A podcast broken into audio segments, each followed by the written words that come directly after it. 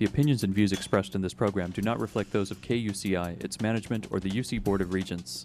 To find out more about this talk show or other talk shows broadcasting on KUCI, log on to our website at kuci.org or check out the latest program guide.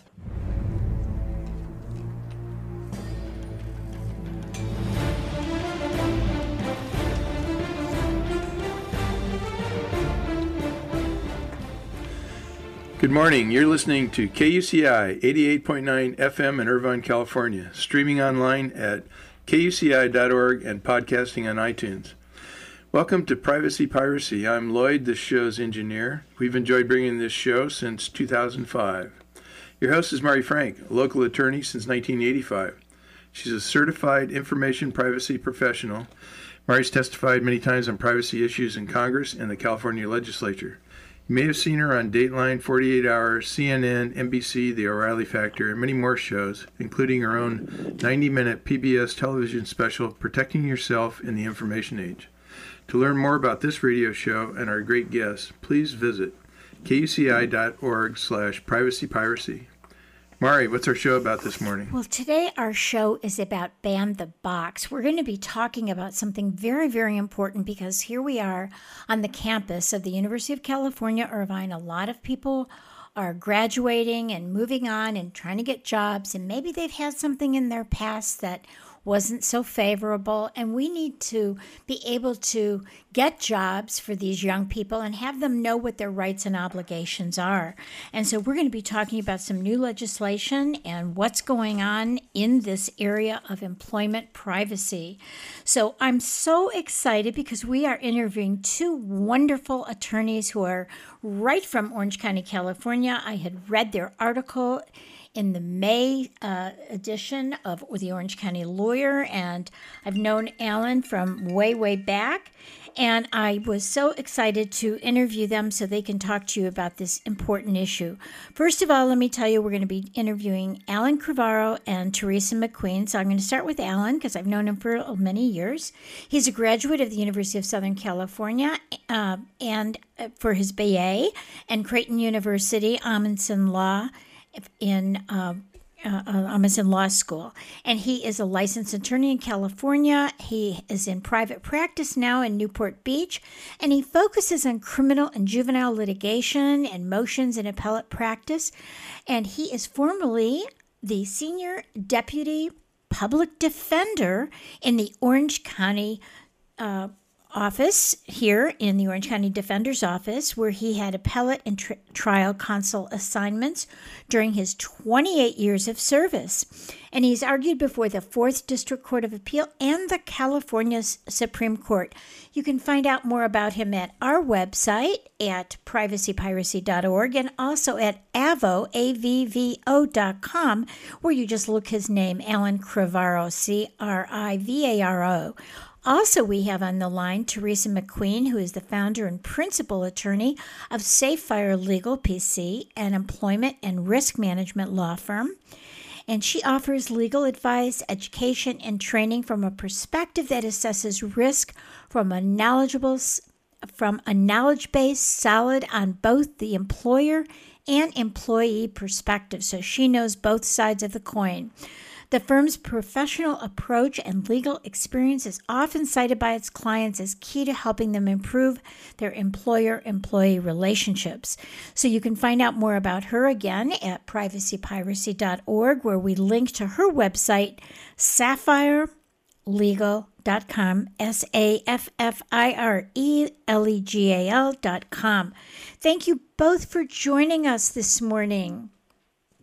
It's a pleasure to be here. Yeah. Thank you for having us. So, Alan, why don't we start out with you? Let's talk about what the term means by ban the box. A lot of people don't even know what that means or where it came from. Certainly. Ban the box simply refers to it's uh, literally a movement that has been growing over a number of years. And for those that have remember applying for a job in the past in many many jurisdictions, when you were sign, when you were having your written employment form, there are some check boxes, and one of those check boxes used to be, "Have you ever been convicted of a crime?"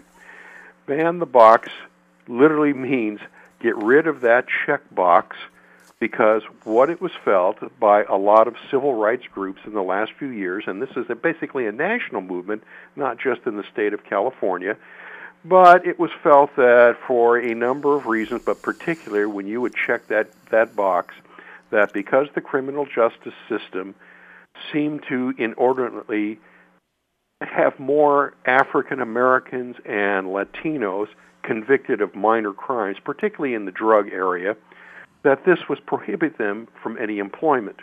So that's essentially the idea is is get rid of that checkbox because many many employers would look at that and unfortunately an individual who checked that box never got a call back. Exactly. So Teresa, could you um, uh, talk about the recent ban the box legislation right here in California? Yes. So, in keeping with what Alan said, so California's latest ban the box legislation is really its way of just making sure that employers are considering applicants' qualifications um, by leveling the playing field initially by not asking about any convictions or, or anything like that. They're trying to ensure sort of that everyone gets a fair shake and show that people can be more than their past mistakes. More technically, it's prohibiting employers from asking about prior convictions on job applications, like Alan had said, and asking or considering um, any prior convictions until after a conditional offer of employment has been made by the employer.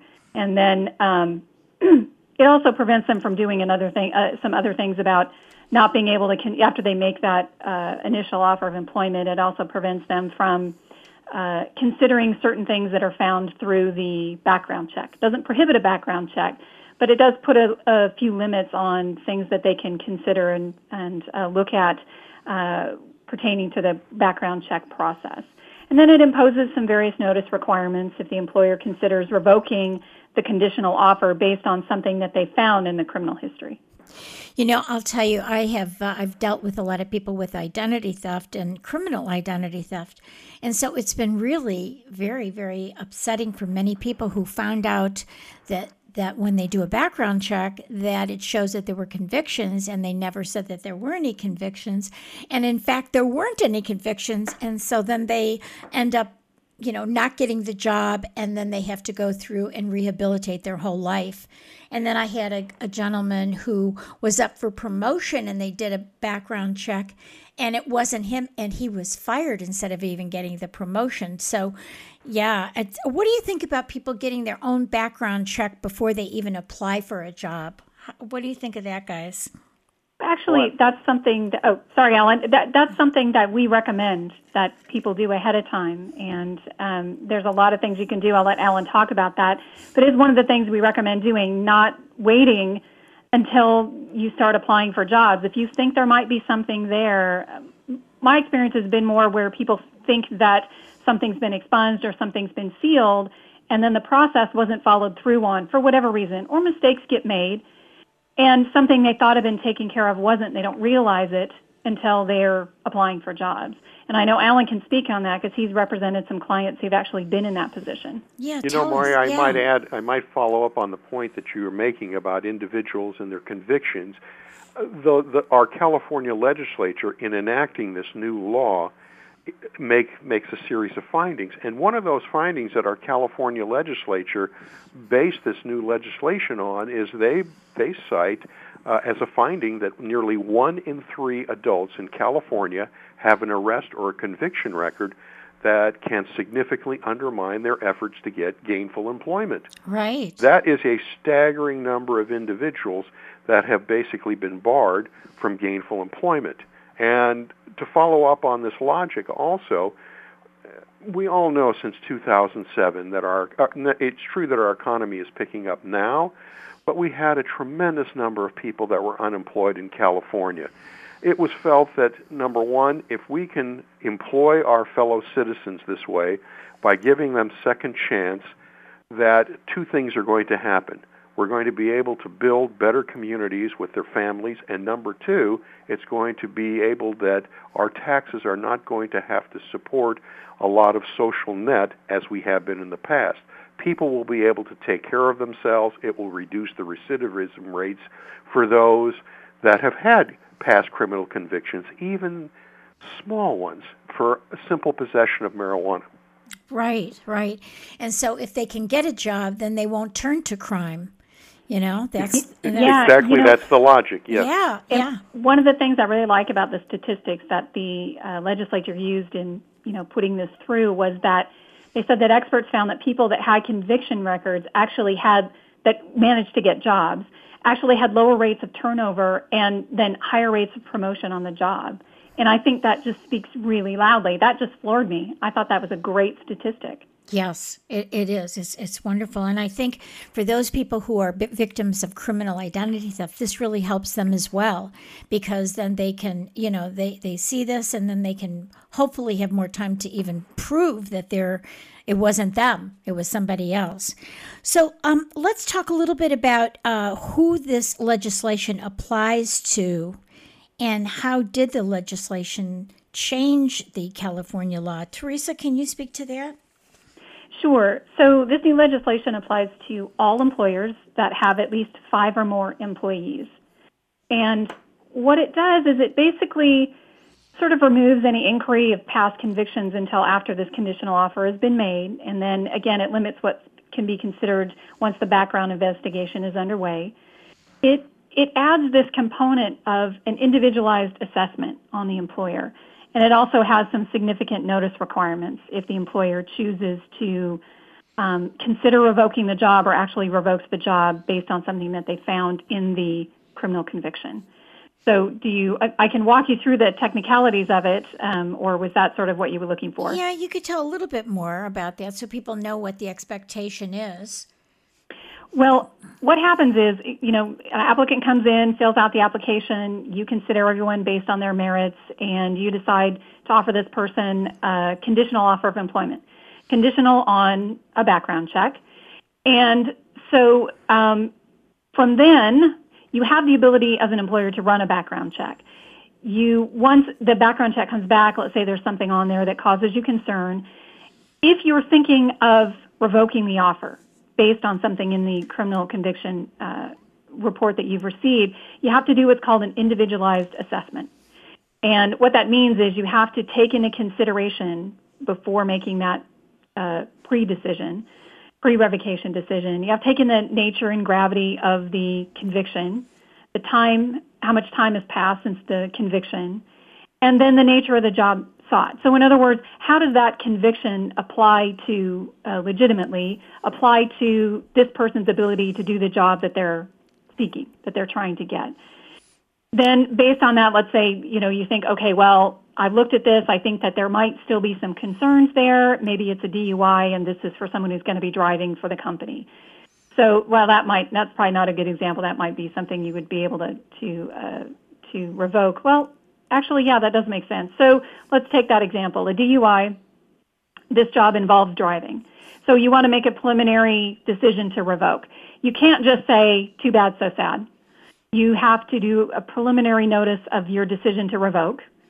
And there's some leeway whether it has to be in writing or not. You don't have to, you have to justify it to yourself and the company, but you don't necessarily have to convey that justification in writing or explain it to the applicant.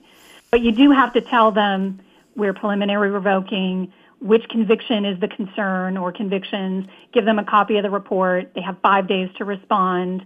And then um, if they do respond, they have to tell you, they can respond. If they tell you in writing that they want to respond by giving you rebuttal evidence of some kind, that, you know, that's not me or, you know, that was supposed to be sealed or I'd like to provide you with another explanation of why I think it's not, you know, why I can survive this concern.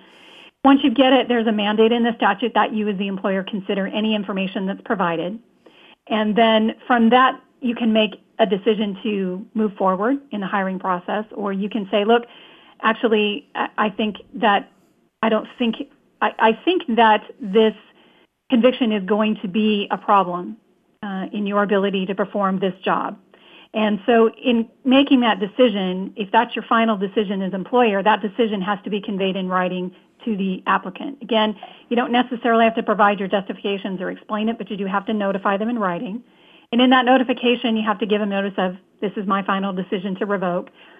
tell them if you're if if the company has any procedures for challenging for applicants to challenge a denial of employment you have to let them know about that and then you have to tell them that they have a right to complain and then give them information about uh, their rights to complain. Right. And i just want to go back a little about when they get a when the employer gets the background check they um, if you mark the box that you want to copy they must give you a copy of that background check. So as soon as you get it if you see something wrong on there you should tell somebody right away. And especially if it's criminal identity theft or if it's an error lots of times I've noticed people have come to me with criminal identity theft, or something has happened where their social security number was used with somebody who was booked into jail. And um, then you have to get fingerprints to show that that wasn't you you know so right, yeah right. i mean they come to me with criminal identity theft and and that's the issue that if they get they should always mark the box that they want a copy of the employment background check so that they can get it immediately and then before anything even happens they can say oh my gosh this isn't even me you know instead of waiting for the employer right or right, Mari right. or Mari it could be an innocent mistake real right. example i've just handled within the last six months i represented an individual who has the uh, vietnamese uh, last name, first name and, and last name. Works for a high tech company. Was going to move over to another high tech company. This is an engineer. He had had a, a simple problem in the past, a misdemeanor that I had taken and I had gotten off the record. When they ran their criminal history, the name popped up and they were asking him about a federal conviction for fraud and theft Ooh. in a federal court in Chicago, Illinois. And my client had never been there. Right. It's not. It's not only that it's just uh, with the problems with the criminal history. When they run these background checks now in the age of the internet and so many out-of-state companies that do it, in providing information to the employer, yes, it may have the same name, but there are distinguishing factors that it's simply someone else. Think about how common certain names are uh, in our culture or certain cultures. It's real easy to run a national review and come up with a lot of names and a lot of information, but none of it pertains to the individual that's before the employer. So you're quite right. Um, there are there's a lot more information that may be there that really needs to be screened, which is why we really support the idea that if they're considering not continuing and offering this job to the individual, they give them an ex, they give them a chance to explain or to clear up this record. It's also important to note that the statute talks about conviction history. When employers receive information either from the state, what we use, typically criminal lawyers refer to as rap sheet or a CII or the DMV records or an FBI sheet, you're going to find information on there about arrests, you're going to find information on there about perhaps things that people have done, but they have uh, engaged in what we call diversion programs or their records have been sealed. That information right. will appear, but the statute absolutely forbids employers to consider certain types of information. Um, it is not considered part of the conviction history. In California also, anyone under the age of 18 who has had an adjudication that has been involved with juvenile court, those records are sealed and the statute explicitly exempts those. So if you have been had problems as a juvenile, the employer cannot consider them and they cannot ask about them. So there's some limited things that they can ask when we talk about the term conviction history. It's also important for our, our, our listeners to understand that conviction history isn't simply just something that has to do that someone possessed a single marijuana cigarette and you know got the they got the citation for it at one time.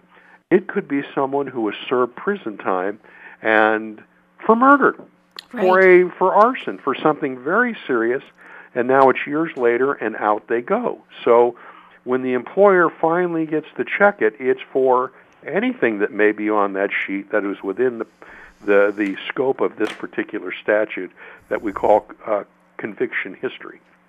And it's not easy to even change these things. I know I had a case that a guy came to me and he was innocent. He never had anything to do with anything. But as I was telling you, his social security number was used when this um, other person with a similar name was uh, put in jail for uh, for I think it was second degree murder. Anyway, so he couldn't yeah. get a job for years, and I finally got him on, believe it or not, Dateline, and I got him an attorney in Ohio because this was an Ohio case to take the case and sue the the um, consumer reporting agency that wouldn't clear it up for us. So it's it's really very important. I want to go back to you getting your own background check to see what's on there and then call someone like Alan or Teresa or someone to get some help because it is it is a quagmire to get through.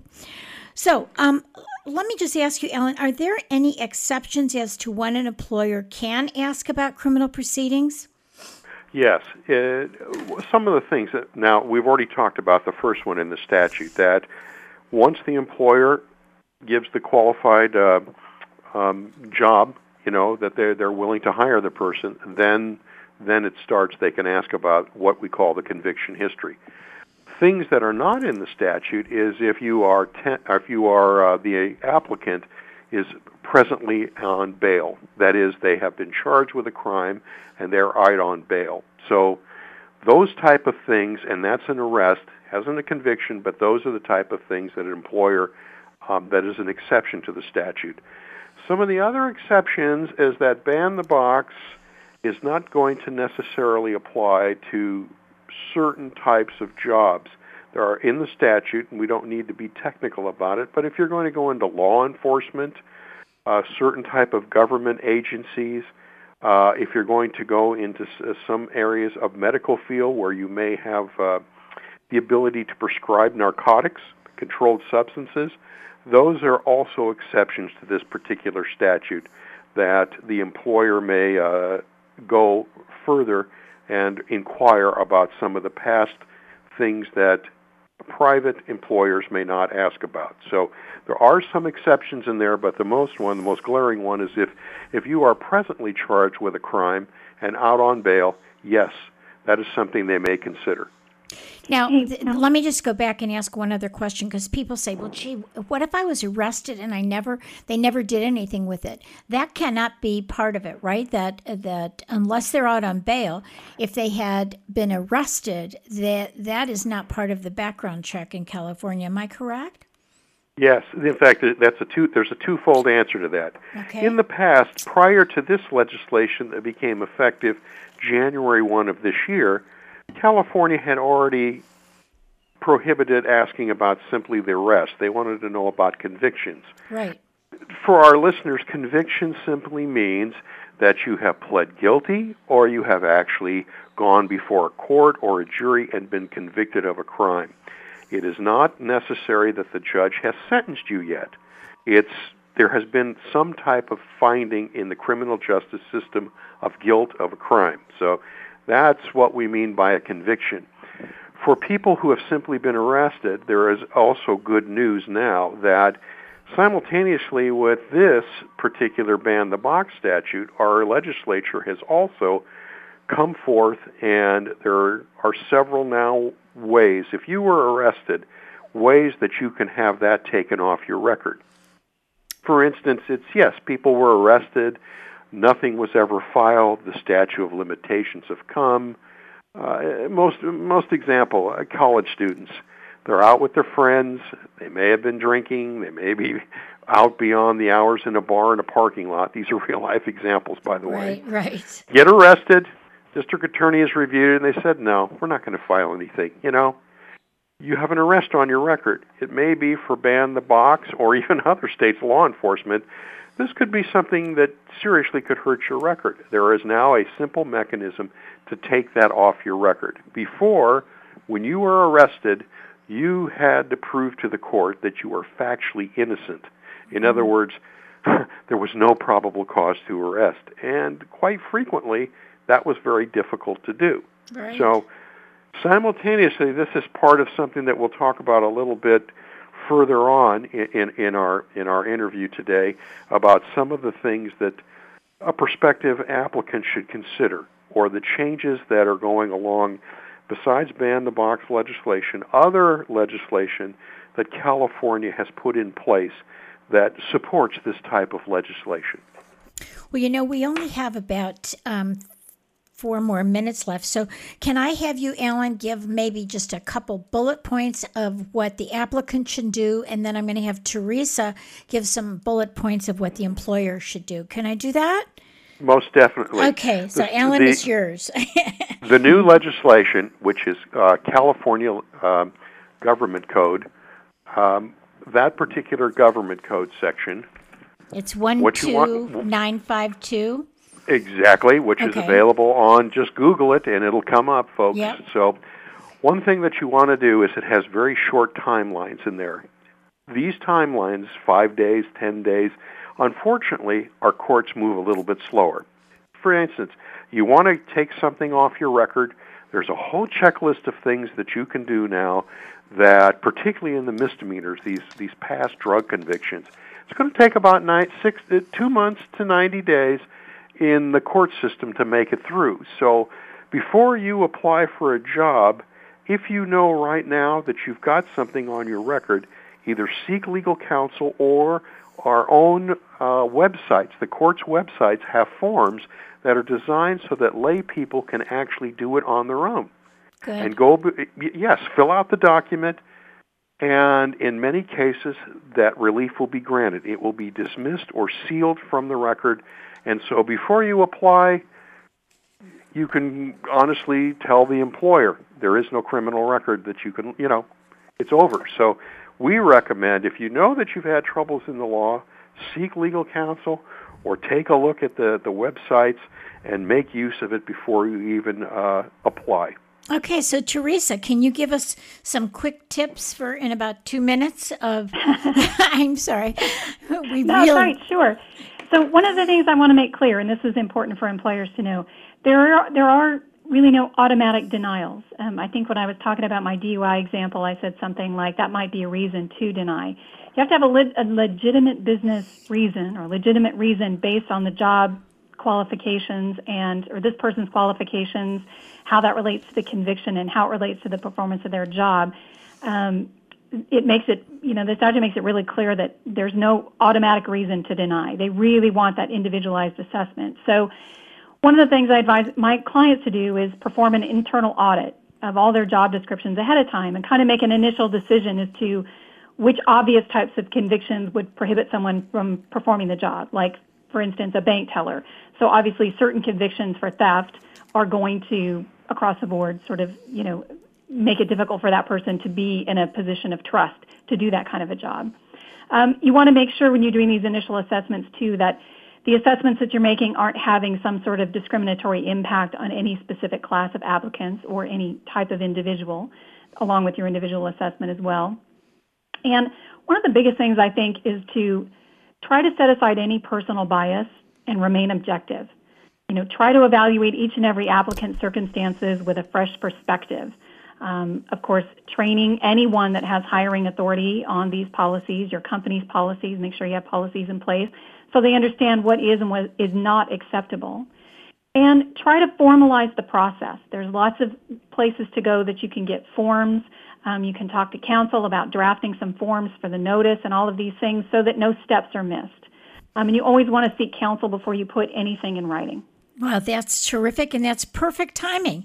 So I just want to uh, thank both of you. Uh, Teresa McQueen and her website is Saffire Legal. That's S A F F I R E L E G A L dot com, and Alan Crivaro. And you can go to AVVO, A-V-V-O dot com, which is a, uh, a, a website that reviews attorneys. And you then would look in Alan Crivaro, C R I V A R O. You're both wonderful. And thank you so much. And we will have you back again, okay? Okay. Thank you so much. All right. Thank you too. Okay. You've been listening to KUCI 88.9 FM in Irvine. The opinions and views expressed in this program do not reflect those of KUCI, its management, or the UC Board of Regents.